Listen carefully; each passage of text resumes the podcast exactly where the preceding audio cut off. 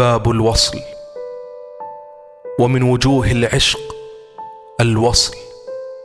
وهو حظ رفيع ومرتبة سرية ودرجة عالية وسعد طالع بل هو الحياة المتجددة والعيش السني والسرور الدائم ورحمة من الله عظيمة ولولا أن الدنيا ممر ومحنة وكدر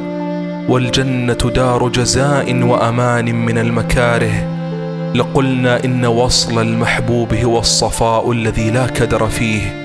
والفرح الذي لا شائبة ولا حزن معه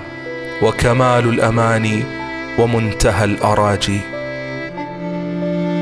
ولقد جربت اللذات على تصرفها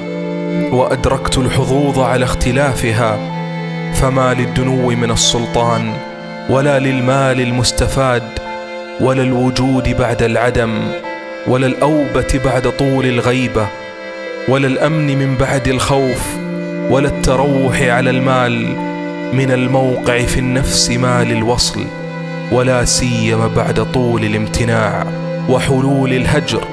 حتى يتأجج عليه الجوى ويتوقد لهيب الشوق وتتضرم نار الرجاء. وما إصناف النبات بعد غب القطر ولا إشراق الأزاهير بعد إقلاع السحاب الساريات في الزمان السجسج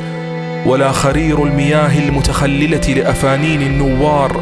ولا تأنق القصور البيض قد أحدقت بها الرياض الخضر بأحسن من وصل حبيب قد رضيت أخلاقه وحمدت غرائزه